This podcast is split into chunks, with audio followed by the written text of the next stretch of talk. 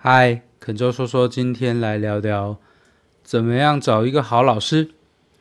因为经常会有人请我推荐什么什么乐器啊，或是想要学什么什么，有没有推荐的老师？或是甚至有人会特别来找我上课，他是想要学会教某些东西。也有一些朋友会私信我说：“哎呀，怎么样的题目？比方说数位音乐里面的什么东西，大概会怎么教比较好？”今天就花一点时间来跟大家分享一下我大概从事教育这个行业快二十年了吧的一些心得，跟我自己认为怎么样努力，那朝哪个方向成为一个好老师是最好的。那一个人在找一个乐器的老师，或是学习某样技能，甚至是上班选团队、选工作、选老板跟大哥，我觉得原理都是一样的。第一个就要看他的作品，第二个就看他的人品，第三个就是看他的技术教学的技术。那我们一个一个来解释。第一个我们要看作品，其实学乐器的人通常都比较会这样，就是会先看音乐风格啊，或是先确定一下老师弹的东西是不是你心里的那个英雄，或是心里要的那个方向，再决定要不要跟他上课。因为我们大概心里。都很知道说，如果你很认真的练爵士，最终是不会成为一个 metal 乐手的嘛？因为从音色跟击弦的力道、角度，什么是完全不一样？从根开始就是不一样的训练。那我小时候很小的时候，在乐器行上班的时候，我们被训练的话术就是说，哎，反正这东西初学都是一样的，所以跟哪个老师学都是一样的，所以。就啊，接受我们的安排吧。然后我们其实就会把它默默的塞给公司要我们安排，或是系统上轮班上要排给的老师。但长久，当时我观察下来，就不管是上哪一个程度的学生，其实安排给比较会教，就是每一个乐器行都有几个学生爆满的那种红牌老师。通常，就算他是完全初学，他也会进步的比较快。一是有可能是。他自己厉害，所以他能够掌握有效率的做法，他都实验过了。二有可能是他熟悉教学的方法，那教学的技术，这个我们第三点等下会提到。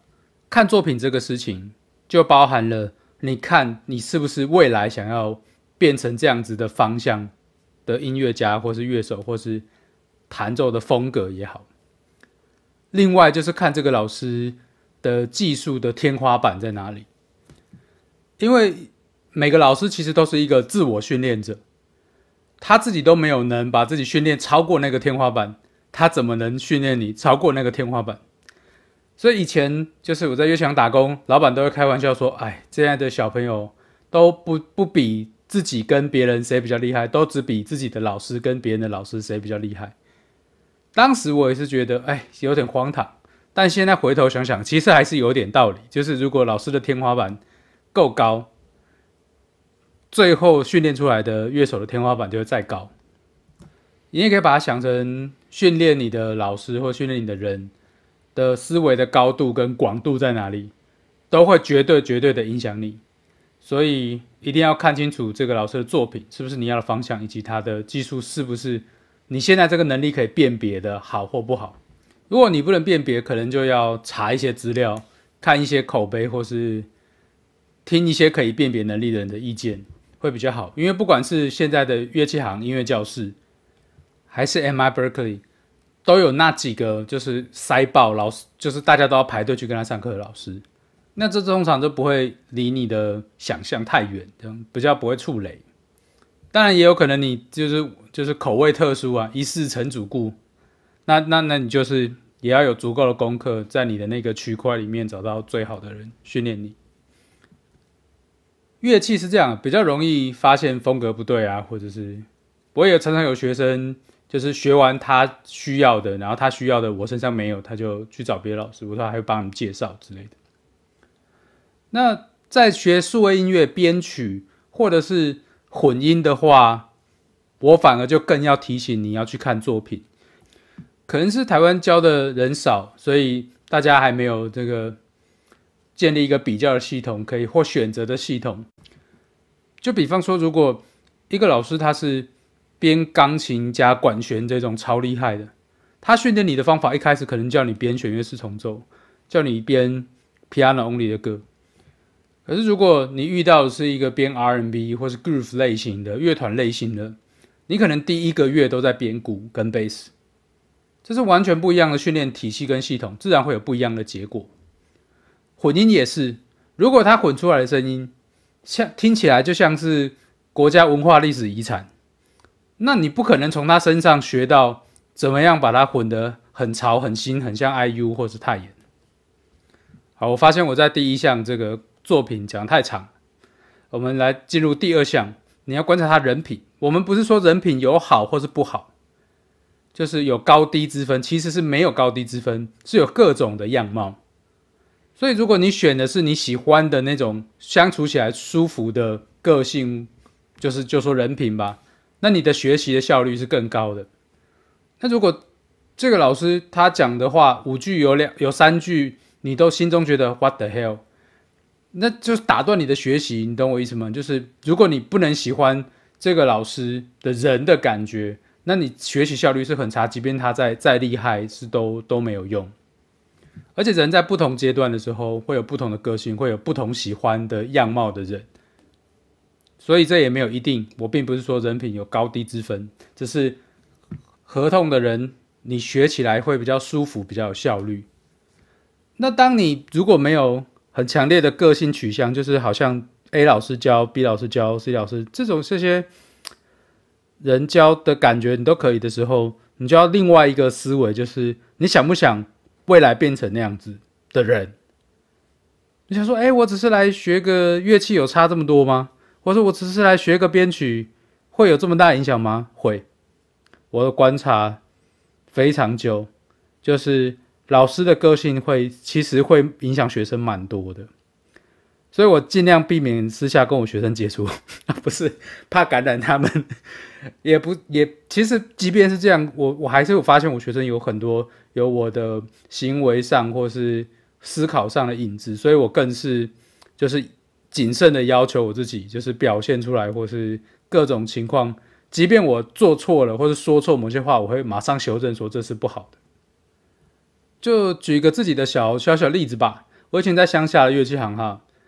就是第一个，就国中去学的那个吉他老师，乐器行就不讲了。就是他是传说中蛮会碰红的啦，就是会唬烂。所以我在那边待久了，也养成了就是有三我就说八，有五我就说十，就是没练什么就跟人家说练好了这种坏习惯。那后代跟另外一个老师，就是他是比较。严厉的那种老师，那他会把你揭穿，然后让你很难看，就是你各种的胡乱跟碰轰。所以我就在跟下一个老师，就是到另外一个乐强跟下一个老师学习的时候，就彻底戒掉了这个碰轰以及就是这种说谎啊或者是夸大的坏习惯。但是第二个老师是比较严格一点，所以他对于其他同业经常有很戏谑吗？就是他会把所有所有的同业都用很戏谑的方式开玩笑。那我我当时默默的，我们那一群算是师兄弟吗？反正就是一起一起学、一起打闹，同同同年纪的都变成那样子，就是对其他人很 critical，对，甚至是其他老师，然后都会用最戏谑的方式取一些外号啊，或者是。但是当时并不觉得这有什么，就是觉得我的老师很厉害，然后他这样，所以我们就跟着这样。现在回头觉得不可思议，也是臭屁孩，怎么？现在回首，其实我以前认真学过乐器的，跟过的那几个老师，他们的行为或谈吐或是思维，都有在我身上，就是看到很多的痕迹跟影子。那当然有不好的，我也有意的把它改掉。那好的，我就当然认为好就保留下去嘛。但老师对你个性跟各种行为的影响是非常的大。即便他只是你的乐器老师，他一个礼拜跟你会面一次，然后有一些各种疑难杂症问题，有时候会问他一下。所以我觉得人品很重要，就是你想不想成为未来成为那个老师那个样子。如果如果 OK 就 OK，就是我的意思，就是因为很容易你就会复制他的行为。像我就有遇过一波，就是非我族类皆为败类的那种。后来我想说，哎，怎么会有这样子共同的个性哈？怎么那么奇怪？结果后来发现源头是是同一个机构。第三个，我们讲教学技术，就除了作品跟人品你要考量以外，你要。看看他的教学技术好不好？什么叫教学技术？我把它分为两个步骤，一个是怎么样把我想脑中的东西，然后把它传到你的脑中，用各种方式，就用各种例子或者用各种教材教具也好，总之把我的脑中的东西传到你那边的技术。然后你这个过程愉不愉快？不是说拿一个。拿一个东西叫你死背，或是叫你背，然后弄你背不好就羞辱你，或是用一些高压统治你，这种我都不觉得是有教学技术，这是最廉价的教学的技术跟方法。好的教学技术就是莫名其妙的成功的把很复杂的概念从他的脑里传到你的脑里，这是第一步。第二步是他会很有技巧的。检视传到你的脑里多少了？是不是足够拟真了？是不是足够可以往下一步？当然，这当中包含了很多复杂的事情，比方说想出了这个方法有没有经过人体实验测试？通常好的老师是会测试在自己身上，然后有效才会去教，或者是他找了几个学生试过这个是确定最有效的方法，然后把它运用在你身上。就包括像我做这个。Podcast 其实也是在磨练我自己的教学的技术。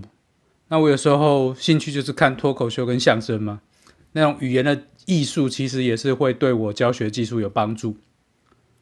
那教学技术的影响，我想对于如果那种师徒感觉的、一对一的师徒感觉的学生影响比较小。如果他教学技术没那么好，你可能就是跟在他旁边做，看你也会学到很多。如果他够厉害的话。但如果是很多人一起上课，越大班课，教学技术越重要。因为如果你不能掌握，不能像脱口秀演员这样 hold 住整个场的话，那有可能就会大家玩手机的玩手机，然后吵杂这样子，然后你再讲你自己的，那就是我们都是这样长大的嘛，对不对？就所以越大班的课，你就越重视那个老师教学技术好不好，他的人品什么对你的影响就越浅，大概是这样子的方向。作品、人品，然后教学的技术。就如果你有心投入教育界，然后你想要当个好老师，或者使你这个教学的事业做得更好的话，不妨你参考一下这三点，是不是有什么地方可以再加强？然后或是有什么地方比较弱，那该怎么补强，或是成立怎么样的团队去运作？希望有一些帮助。那肯就说说，我们就下次见喽。